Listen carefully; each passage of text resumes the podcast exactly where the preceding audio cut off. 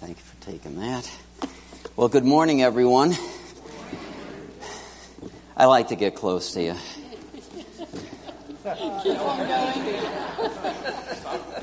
They think I'm leaving. That's what they're saying. You're leaving. No, I'm not. Uh, it's Mother's Day. I know that that is a difficult day for some people, and I'm usually praying over that. But um, Ryan, you did such a good job. We're all prayed up. I'm going to pray at the end, though, this time, if I may. And uh, I often ask all the women in the room to stand. And so I'm going to do that at the end, if you wouldn't mind. I thought today we would do something a, a little bit different. My Mother's Day gift uh, to my wife was she said, I want to marry a younger man. so I became instantly younger since yesterday. Because so, uh, my yeah, I know. Now I look like a Christian. I know, I get it. So, not at all. So, our, our uh, message today is a little bit different. What I thought I would do is uh, tell a story, uh, a story of a nice Jewish girl. And uh, you probably figured it out because of the, uh, the title, A Star is Born. And the, the reference, of course, is, uh, let's see, Esther. Esther chapter 4 is where we're going to go, and if you want to follow along when I start reading from that passage, it's the little black book in, in the seats in front of you, not the hymn book. That, that won't help you, but the black Bible there you can find. Uh, page 512, actually 513 is where we'll be going. Chapter 4 of the book of Esther. And I will not tolerate my granddaughter competing with me. Oh, yes, I will. I probably will. And because. Um, there are two days in the year that I struggle a little bit getting ready to preach, to be candid.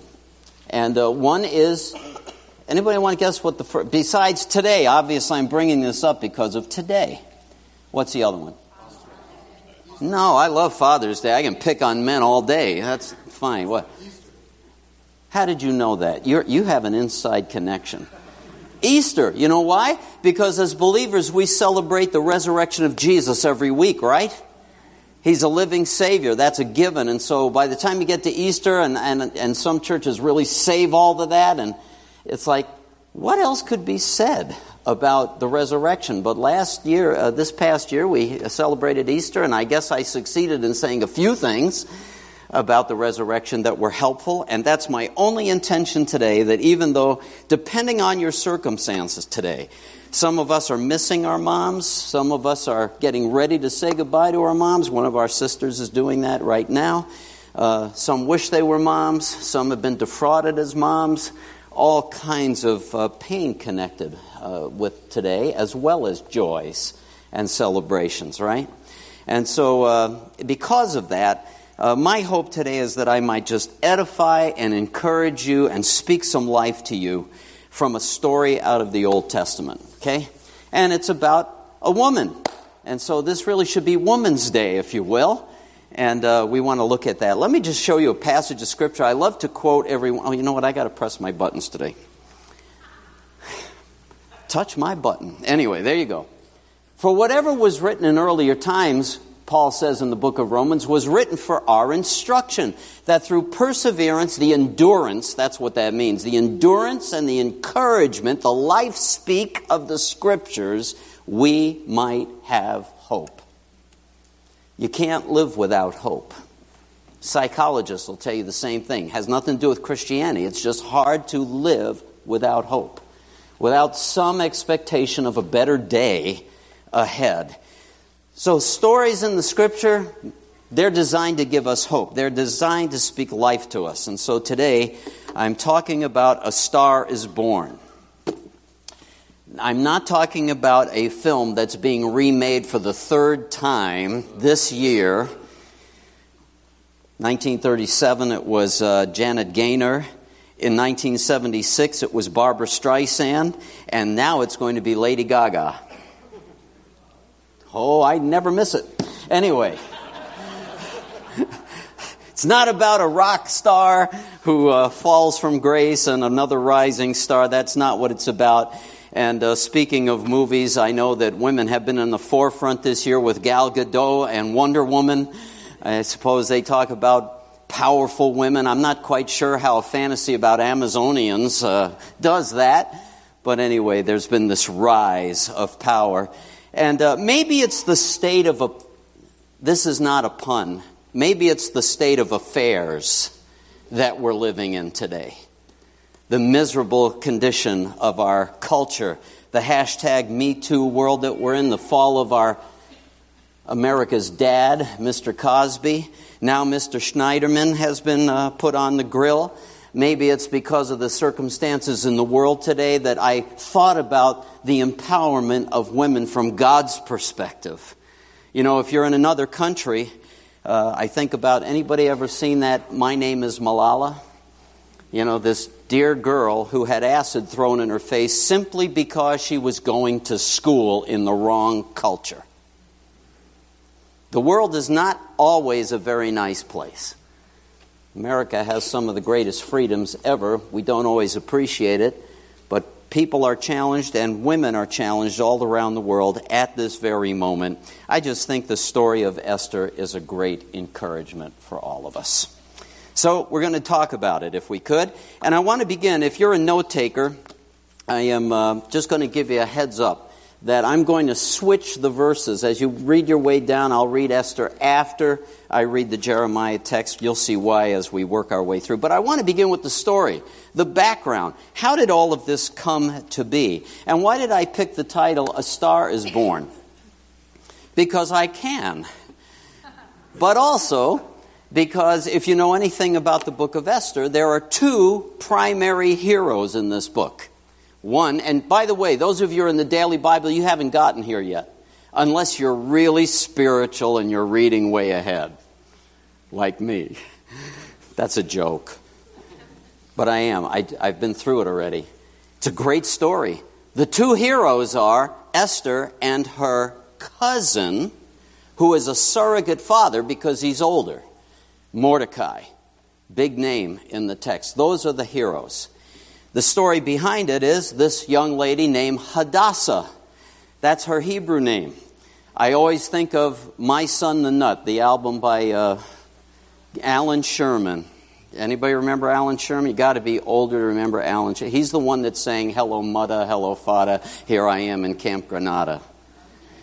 And in one of his songs, he says, "Ladies of Hadassah." That's like the uh, Harmony Helpers. Sing with me ladies of Hadassah. That would be in a Jewish culture because Hadassah is the name of Esther in Hebrew, but her Persian name is Estare. A star. That's her name. And she really does become a star in this story. They're in exile. The children of Israel, as you've been reading, have been under the blessing of God. They said, if you'll do, uh, God said to them, if you'll just follow my laws and commands, whatever you do, I will bless you. I will give you the promised land. I will bless your crops. I will bless your herds. I will bless your childbearing. I'll bless everything. You'll have so much blessing, you won't be able to contain it. All you have to do is honor me. That's too hard, isn't it? And it is. For us as fallen beings, that's what happened. They rebelled, and the next thing you know, as time went on, they go into exile to Babylon. I think most of you know a little bit about that story. If not, that's what the Old Testament account is. And in that exile, there are several famous personages who come to the fore Ezra, Nehemiah, and Esther, as well as another big name, Daniel. All of them went into exile and became people of distinction in terms of the history in the Babylonian, now later the Medo Persian culture. By the way, it's just fascinating to me because have you ever noticed that when everything's going good, we're really kind of happy, and as soon as things go bad, we start yelling at God? You ever notice that? Immediately get angry with Him. Don't say thank you as much as we should, but we certainly do complain. It's certainly true as, I, as I've talked with people and they were starting to plow through the daily Bible and look at the, the judgments of God and His holiness and His, his um, there is such a thing as His wrath, His uh, settled disposition against sin because sin does what to us? It kills us. Sin brings death on multiple levels, not just physical. Well, I did that sin and I didn't die. Oh, yes, you did. You're dying in some way Sin brings death. So that's why God has a settled disposition. It's bad for your health in every way. And so, uh, he said, you have to avoid these things. And when people read the Old Testament, they go, my, that seems awfully harsh.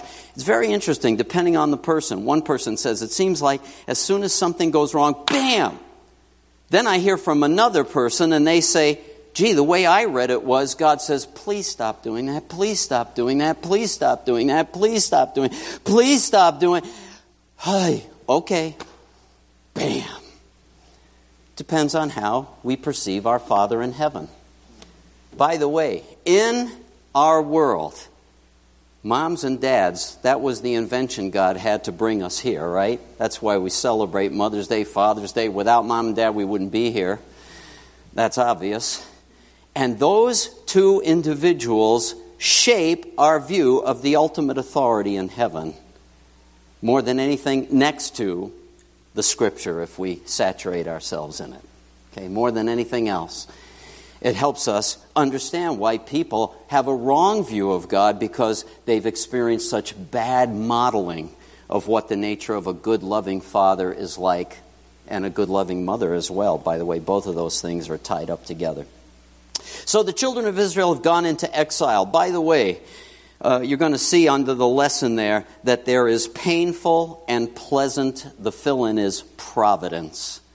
The providence of God. The things that we have to live through. These people go into exile. Think about the process of going into exile. It meant war. Everything that happens in a war is pretty ugly. It's a lot of pain involved. Uh, don't want to go into all the details here on Mother's Day morning, but you can imagine.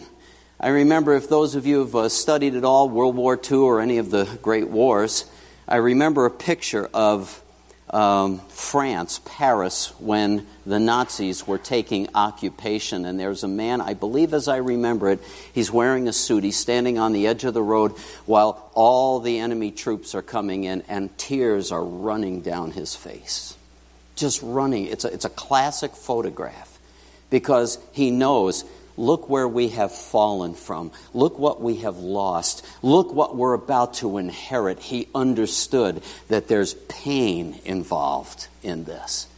And the children of Israel had to go through that as they went off into exile. Yet at the same time, some good things come their way as they go into exile. And by the way, the other name I could have for this uh, title today is What's a Nice Jewish Girl Like You Doing in a Place Like This? because what happens is they go into exile, and as was the custom of the Medo Persian Empire, it, to take some of the scholars and scribes, that is, the people with education, with PhDs, some of the religious leaders, to draw them into the cabinet, if you will, of the presidency, because those people would bring a lifting effect to their administration. So that's exactly what they did. Daniel was one. Mordecai becomes one as best as we know. We know at the end of the story he does, but we think even earlier on he may be already one of the political players. And Nehemiah was another one who became a right hand man to the king. Cupbearer to the king was a very trusted private council position. And so all of these men had risen to certain places. And now this girl gets to rise. And it's not a happy story. How many of you ever read Esther? Not too many, right? It's kind of gritty. You know, the Christians, I think, put out a nice movie, One Night with the King, right? Any, any of you see it? I didn't. Uh, I kind of knew where it was going. The story, as I took a scan of it, is that somehow she gets a chance to fall in love with the king. I don't think it really went like that. It was kind of ugly. What happened was the king at the time, Ahasuerus, is throwing a big party. You know, they had all this wealth. Have you noticed that in government, power leads to corruption sometimes? Anybody ever noticed that? Has any, I mean, can anybody think of any modern example? No, don't bother. It's endless, is it not? Especially what happens in offices of great power. Same thing. So, Ahasuerus, who's also Xerxes the first, probably historically, throwing a big party, showing off, little military parades, you know, showing all his medals, getting drunk, having a great time. Says, you know, my wife is a babe. I want her to come out in her dancing outfit so all my nobles can see her. And she says, Not on your life.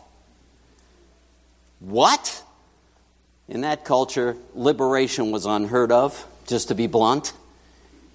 Next thing you know, there's a crisis. What should I do? All of his counselors say, Oh man, if this goes on, we're going to have all kinds of chaos. You can't tolerate it. She should be deposed as queen, so she is.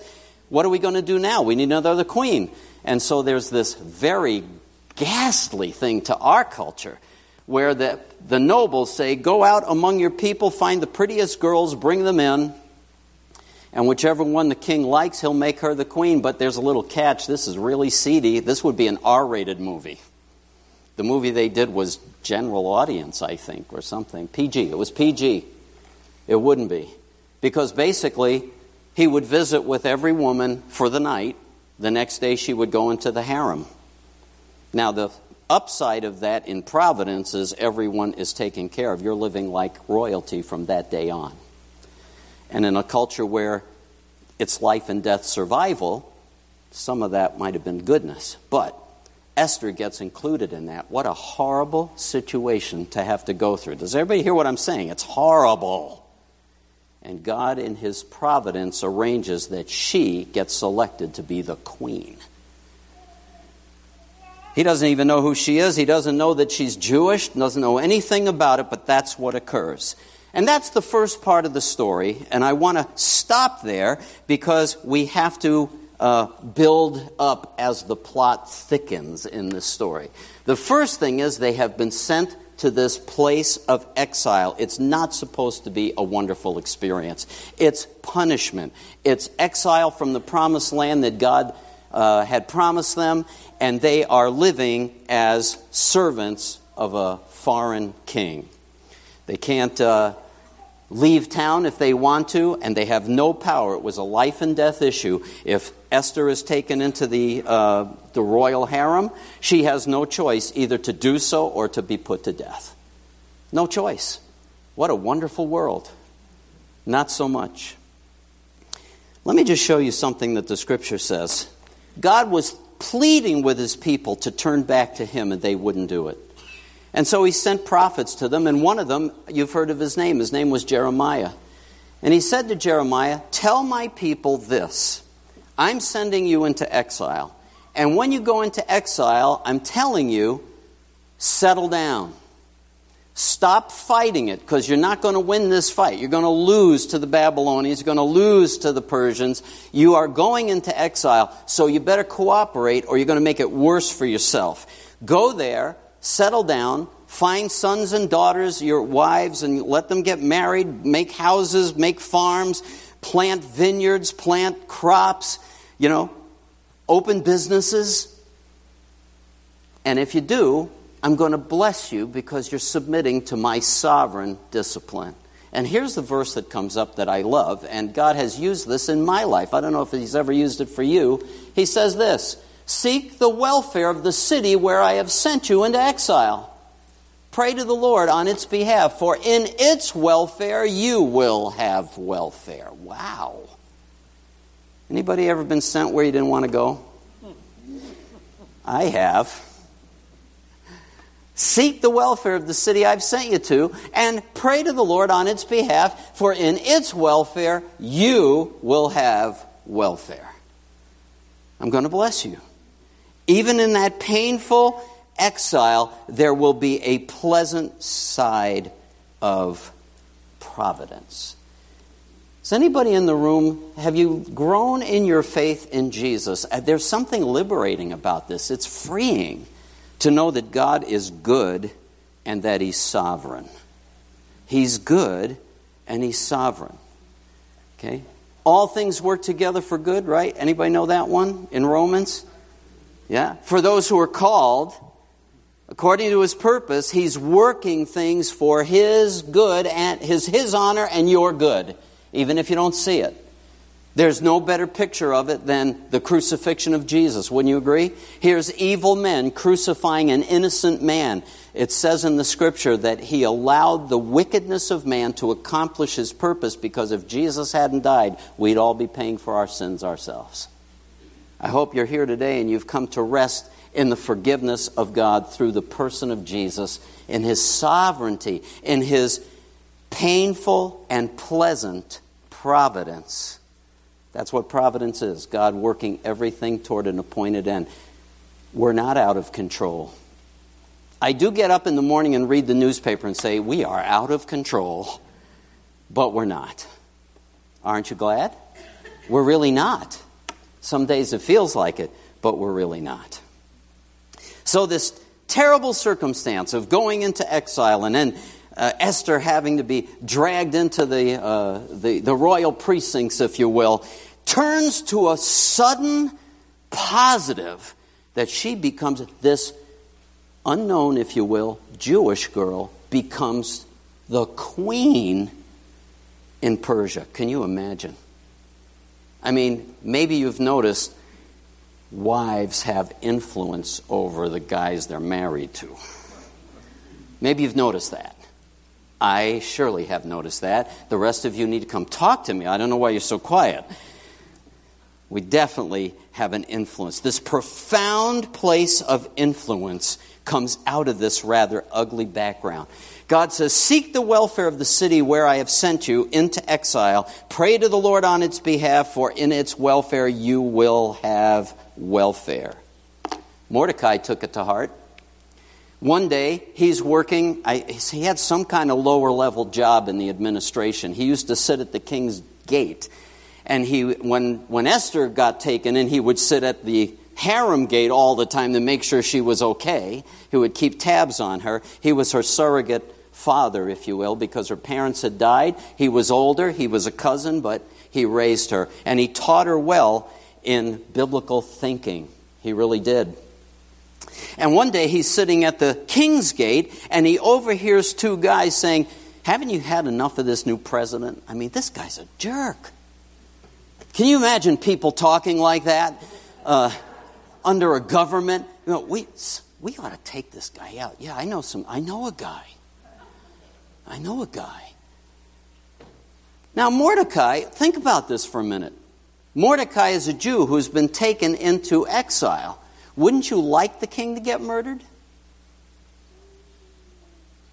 Maybe Mordecai knows what God means in this verse. Seek the welfare of the city to which I've sent you. And so, he goes and sends a message to Esther and said, You need to know, these guys are going to assassinate your husband.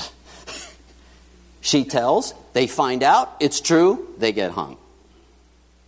Mordecai becomes a little hero there, seeking the welfare of the city where he was sent to. By the way, when the children of Israel finally have the next promise of God, I will remember you in exile because I'm a God who keeps my promises. I make a covenant with you. I'm going to bring you back to the promised land after I discipline you. So 70 years later, they come back. When they come back, most of the Jews stay in exile. Why? Because it's pleasant. They've got business. I got a business going here. I can't leave now. The stock market's just about ready to go up. I'm not leaving town, not leaving Susa. And so they stay. They choose not to leave. But a few did because they knew God had plans for Jerusalem. So there was pain, but there was also a pleasant side of it. It was a good life for them once they settled in. And they lived and developed businesses and homes and families and it all went well. There's an expression that's kind of corny. It says, bloom where you're planted, right? Pray for this city. Pray for where you are. And in this particular case, Esther has been brought to a place where she is going to have profound influence that she doesn't even know about. The right time, the right place, the right circumstances. And can I just say something to you? I hope this speaks life you also are in the right time, the right place, and the right circumstances. You have influence as well somewhere. You have to look around at your circle. There was a Christian uh, artist that we had uh, sing up at our uh, church up north uh, named Jason Harrod. He's on the internet. If you click on his web, his, his, my favorite song that he does pops up right away. But one of the songs he sings is because he's, you know, he's one of those artsy people. He's got a little bit of melancholy in his bones, you know.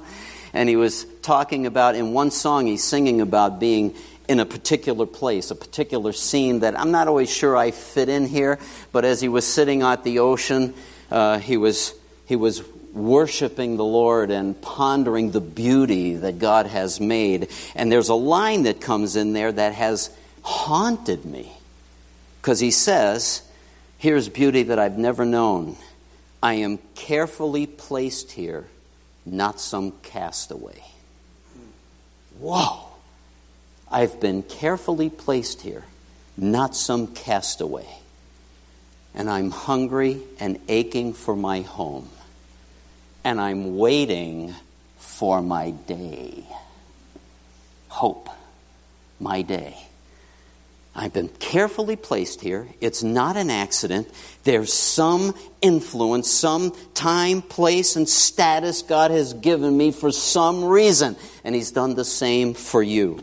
I don't know whether it's simply influencing your family. I don't know if it's having an impact in your neighborhood or where you work or your church or politics. I don't know what it is.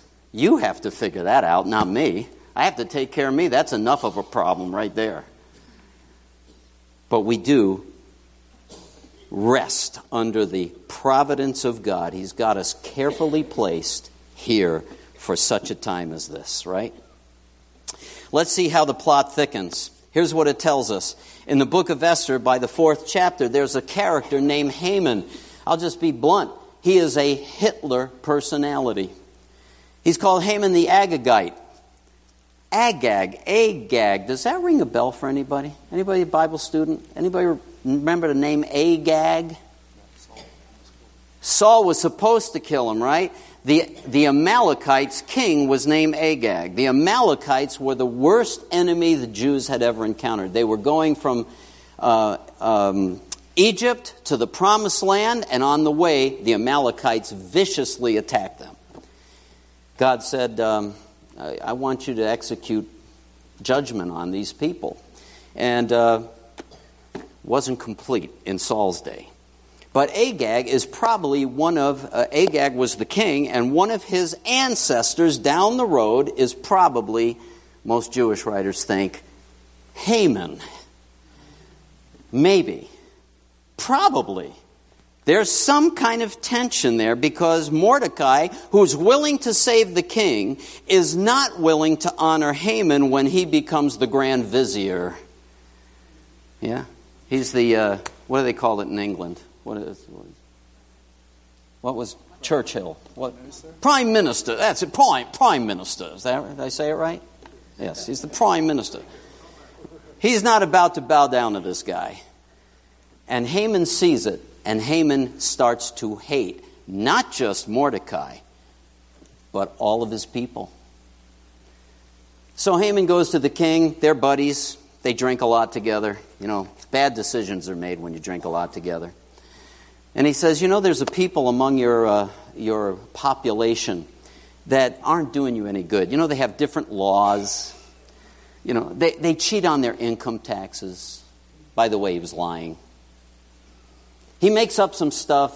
It's really not in your best interest, O king, to tolerate them. And you know what?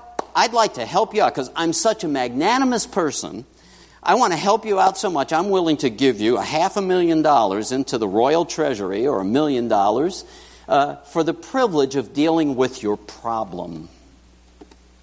Does this ring any bells? Does this sound anything like history in the last hundred years?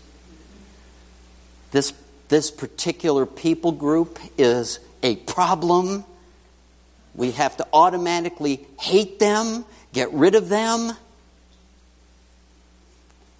I wish, I wish it was only once, but genocide has been a problem with the human race because of our evil that Jesus came to rescue us from. This is very close to home in terms of the history of, uh, of Europe. in the last century. And so the king gives him permission. And uh, by the way, out of this event that we're about to describe comes a great Jewish holiday. It's called Purim. And uh, was just celebrated back at the end of February into March. And uh, what it means is, in Persian, is lots. And I'm too pure to have dice in my home, so I couldn't bring dice as an illustration. But basically, that was a joke. Stop laughing at me. Okay. Basically, what he did was we need to pick a day to have this activity of genocide. And so he flips a coin. Heads, you lose. Here's the day, and that's what happened. They picked a day, the king put his royal stamp on it. If you've ever heard the expression, we're losing a lot of our idioms in English today.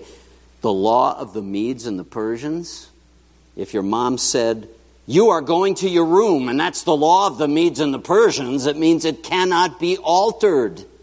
And so he puts his imprimatur on that agreement. and means it cannot be altered. The Jews are going to be annihilated throughout the Persian Empire on a certain day. And here's where the drama picks up. Mordecai finds out about it. If you will turn in your Bible now to chapter 4.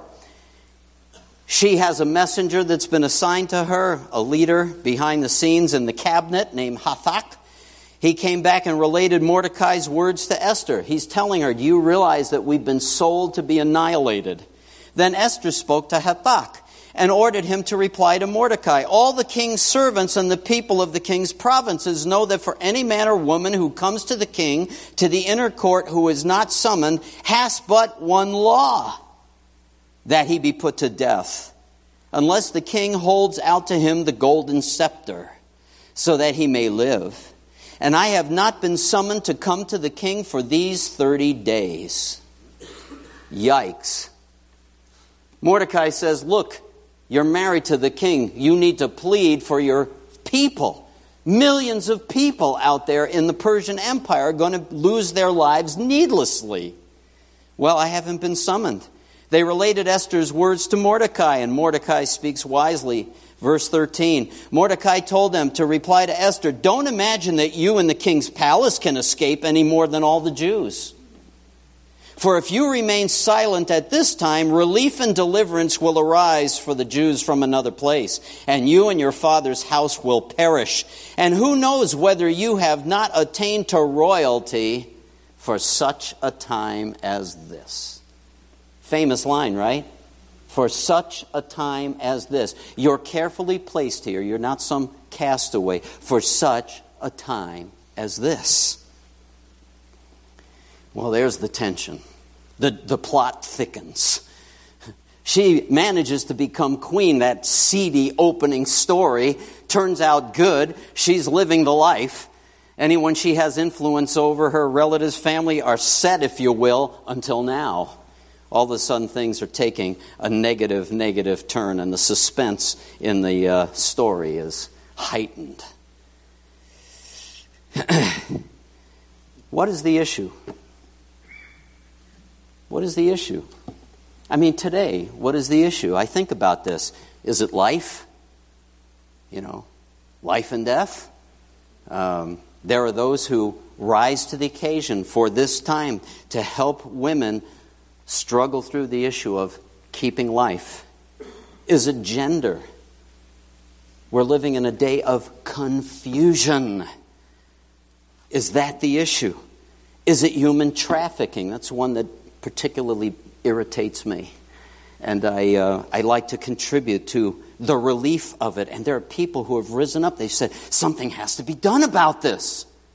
And they rise to the occasion. Is it the care for orphans? Whatever the point of crisis, I don't know what it particularly is. Those are big issues. With Esther, it's a really big, big issue. Most of us will not have to face that kind of a challenge, right? Most of us will not have to, but it is out there. I, um, I was fascinated by um, one of the hearings that happened when some of the elections were happening a while back. And I don't like to pick on any particular candidates or politicians by name, one way or the other, but there's no way to get around this story and not tell who it was, okay? So I'm just being candid about that. It's not to, to diss anybody, but um, a while back I heard a sermon and they used this video clip, and so I had my kids Google and find it for me because I'm a little bit technologically challenged, like a lot of us with gray hair.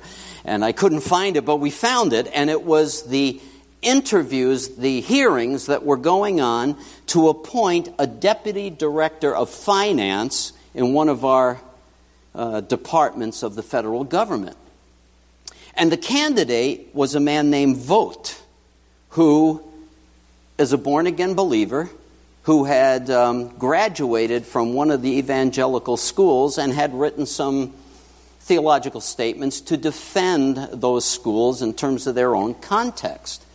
And as he's being interviewed, um, one of our uh, Senator, uh, Mr. Sanders was going after him, saying, What do you believe about Muslims and these groups about where they go after they die?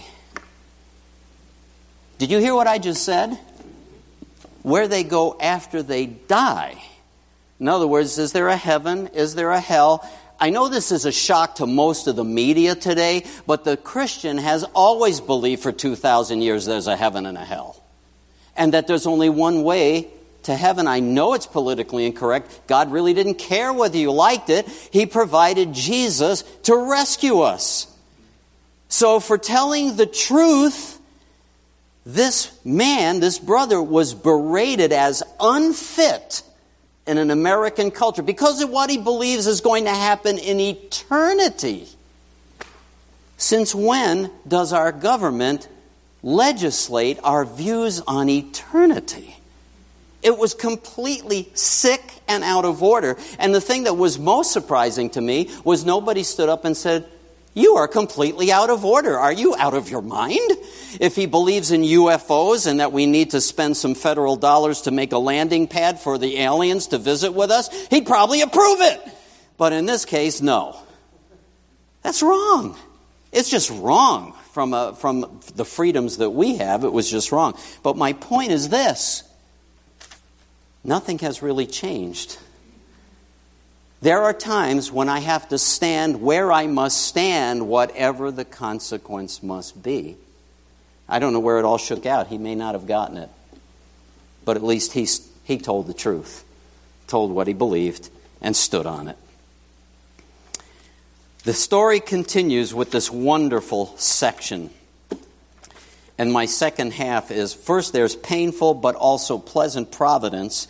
We always look forward to a preferred future, but there's also the answer in Esther's behavior of prevailing and purposeful prayer. Look, if you would, with me at uh, the next section. By the way, did I, uh, I? I skipped all my screens. Forget all that. I already read that. I'm bored. I'm sick of that. Let me back up one. In the book of Daniel, there's a passage about the end times.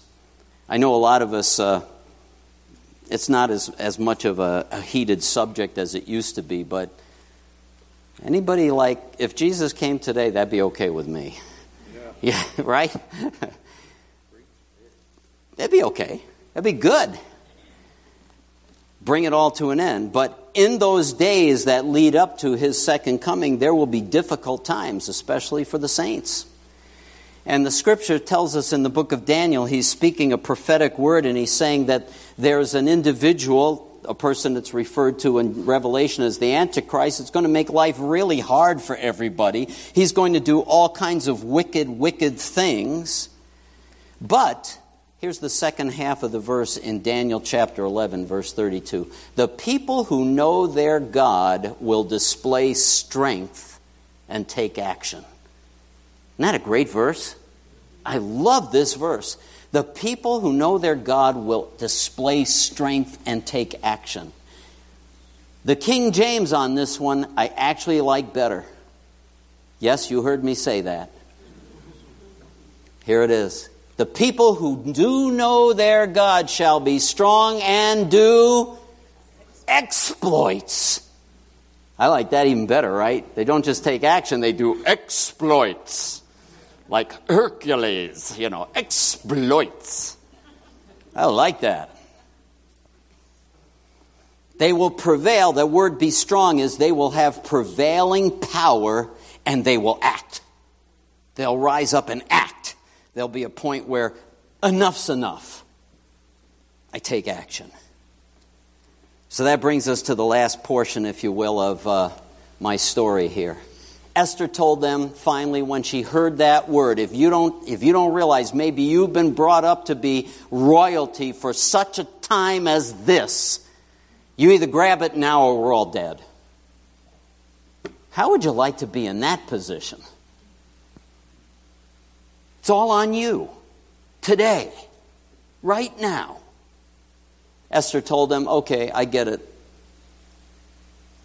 Tell Mordecai, go assemble all the Jews who are found in Susa, fast for me, and do not eat or drink for three days, night or day. I and my maidens also will fast in the same way. This chick had chutzpah. That's the word. We're going to fast and pray, thus I will go into the king, which is not according to the law, and if I perish, I perish. Major Ian Thomas wrote a book on the deeper life, walking with Jesus. It's really the center of our spiritual life. If I perish, I perish. I want to do God's will. I don't care what the consequences are. Let it rip. Do your worst. so Mordecai went away and did just as Esther had commanded him. Just an interesting thing about the book of Esther. God is not mentioned once in the book of Esther. Did you know that? Even here where they're praying, pray and fast. We're going to fast. We're going to pray. What does that mean? We're going to seek God with all our might. He's there, all right. His name just isn't mentioned. It's just a curious thing because God is speaking about, through this book, painful and pleasant providence.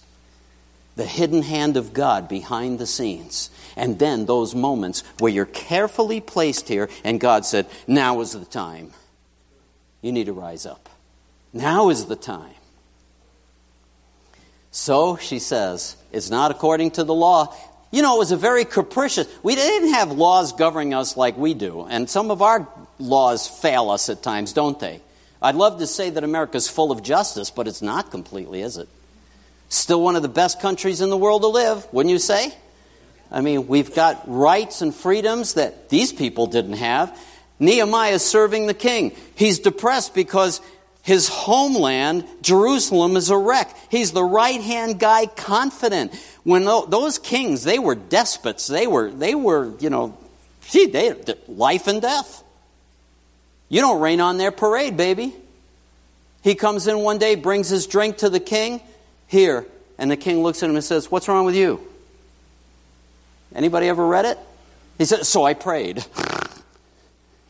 Get it? I don't know if he did, but it was something like that because he was like, So I prayed. And the reason he prayed is the guy could say, You're raining on my parade. Get out of here. Cut his head off. That's how literal it would be. And that's why she's saying this is not like, Oh, I'm just too nervous to go in there. That's not what's going on. It's literal. If he doesn't extend the scepter, I'm dead. And so she says, I will go into the king. It's not according to the law, but if I perish, I perish. And so off went Mordecai, and they had a prayer meeting that was pretty intense. Very intense because their lives were at stake. I know you all want to know the end of the story. So here's the end of the story. She does pray like crazy. Then she talks to the king. She goes in, and thank God, he extends the scepter. He said, Oh, Esther, Of course, he also said, What a babe. Come on in. Come on in.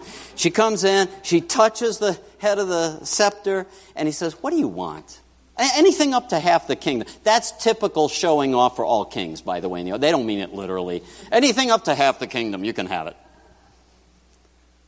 All I want, honey, is for you and your favorite vizier, Haman, to come to dinner.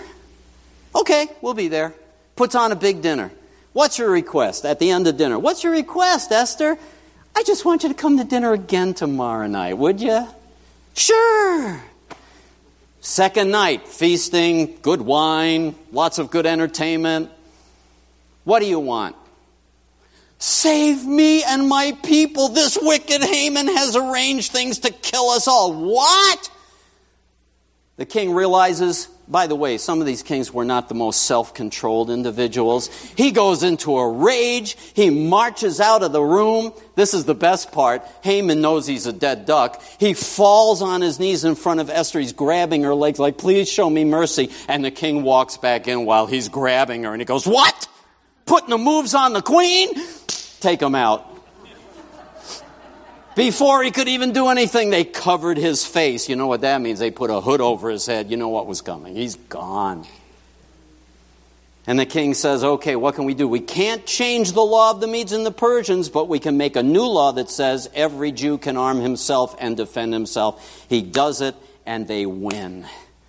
And the children of Israel avenge themselves on their enemies, and they escape. And so Purim is celebrated every year. It's almost like Christmas. They give gifts to each other, uh, they have a feast together, and they give alms to the poor. It's a celebratory time because of the great deliverance that God brought about through this sweet Jewish girl who ended up in the right place at the right time, even though it really looked like the wrong place at the wrong time. Maybe you've been through some wrong places but God can bring you into the right place. And the thing that's cool about Esther is she gets it right. I realize this is the moment I have to rise to the occasion and I have to make a decision.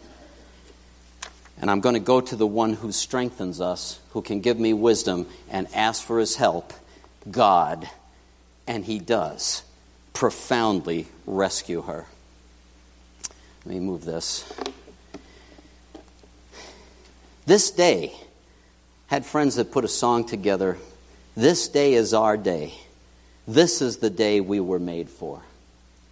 I don't know what the issue is for you. It could be big, it could be small. I'll give an illustration of how a person can make a choice to be kind of like Esther in the moment of truth, if you will. Because I'm not here by accident. And there's something that he wants to accomplish in my life. Every one of us as believers may be a tiny thing, it may be a family issue, it may be the need of your son or your daughter who are wayward from Christ to see something turned around in their life that you're being called to step up to the plate. I don't know what it is. Only you do. And it might not be today, it may be a year from now. But when it comes, the per- person to repair to is Jesus.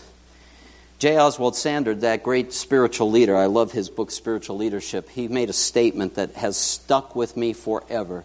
In anything resembling a crisis, the man or woman who really knows needs to be alone with God. In anything resembling a crisis, the man or woman who really knows needs to be alone with God. He's the one I need to talk to first to get my marching orders. I remember years ago, and I this has probably happened more than once, and I'm going to have the details wrong, but this is a true story, and it's probably happened multiple times. A couple who had decided they were going to get married. This is not any commentary for Sarah and Kishan, okay? Not at all. And everything about their getting ready for this marriage was saying something's wrong, something's wrong, something's wrong. I don't remember what it was. I don't know, remember whether it was believer, non believer, whether there were marks that were indicating this is an absolutely impossible fit, this is going to be a disaster. I don't remember. But there was something wrong and they knew it. But all the plans were made. You know what it's like? You got all the you got the date, you got the venue. You know how it is these days. You know, father of the bride. That's, that's getting married. There's a wedding is a whole different thing. You know, there's a wedding, and it's all lined up, and all the guests are invited, and they've already bought gifts, and they've had showers like, we're committed here. Anybody know what I'm talking about? We're committed. And the day of, this sense of dread comes on these people who I think were believers. They were believers, no question. We're doing the wrong thing here we're doing the wrong thing. What do you do? Well, we can't back out now. Oh, yes, you can. Oh, yes, you can. Well, I wouldn't. That's on you. They did. You know what they did? They had their party. They let everybody come. They had everybody in there as though they were going to get married. They got up front and said, Let us explain to you how God has been dealing with us and how we blew it. And let me tell you, their audience never forgot the lesson they got that morning. They said, We don't want to sin before God. We want to do the right thing. So we're not getting married today, and we're going to have a big party that we're not getting married.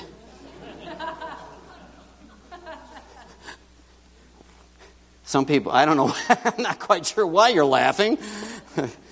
yeah, that would have been, anyway. Because they chose to honor God in the pit. Didn't matter how much money they spent. Didn't matter what was at stake. Didn't matter how embarrassing it might be. Didn't matter. If I perish, I perish. Doesn't matter. Do the right thing. That's what they chose. Let me show you a verse that I love and then we'll go. The eyes of the Lord move to and fro throughout the earth, that he may strongly support those whose heart is completely his. When Esther casts herself on the mercy of God, she's holding back nothing. It's like, if I perish, I perish.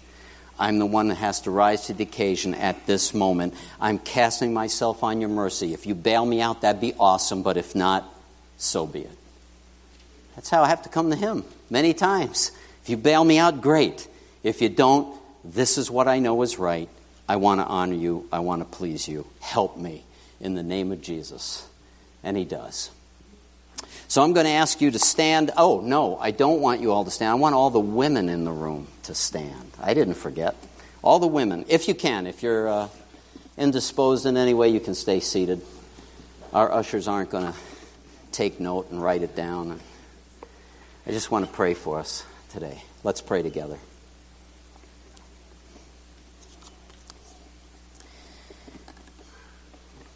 Well, you say, God, according to the New Testament, that we are also living in exile. We're wanderers and strangers in this world. And Lord, by your mercy and your grace, you've allowed almost all of us to be able to settle down and have homes and jobs and find some pleasantness in this world of exile that we're living in until we go to be with you. In this crazy world of exile, it seems, God, that uh, many of us have gotten the short end. And Lord, I am praying today especially for our precious sisters that, Lord, you have called to nobility, that you have called to such a time as this. Lord, you are the one who uh, we need. You are the one who brought us into being. Male and female, He created them. In the image of God, He made them. And that means both of us represent represent the God who made us. So Lord Jesus, I'm praying today that every one of us and every every girl, every daughter, every woman who belongs to you today, and those who perhaps do not yet belong to you, would feel and sense your love and care and value that you have placed on us. You loved us so much, you sent your Son to die for us. I pray, God, and in these, these days of confusion, that we would embrace, that we would, we would actually exude the reality that the Creator gave us good gifts, male and female, that gender is a good gift of one to the other. And even though mankind has made a mess of it and abused it and broken it in so many ways, God, you are the one who is able to restore. You're the one who is able to heal. You're the one who is able to bring clarity. You're the one who is able to put your finger on this time and this place. And that I'm not a castaway, that I am carefully placed here, and that there is goodness ahead for me as your child, And as your daughter today, I pray for your grace. Grant healing. Uh, today's a hard day for some. I pray for your ministering grace in the souls of our sisters. And those who are rejoicing today, we rejoice with them. Thank you for those of us who have had great mother connections. Those of us who have been wounded. Lord, help us to get through to the healing side of it. And Lord, we're asking in Jesus' name for your favor to raise up your daughters as strong, dynamic overcomers. In this generation, especially, we need overcomers. Prevailing prayer, prevailing and purposeful. I know where I'm going. I know who I am. I know who my Father has made me. And that it would shine out in the darkness because we have it all around us. But thank you for your light and thank you for your love for us. And I pray, Father, for your uh, children today as we go out into the world celebrating or even some of us grieving, that your favor would rest on us this very day. Lord, put your angels around your people. Keep us, we ask. In the great name of Jesus, we pray these things. And all of God's people said, Amen, amen. God bless you and have a great afternoon.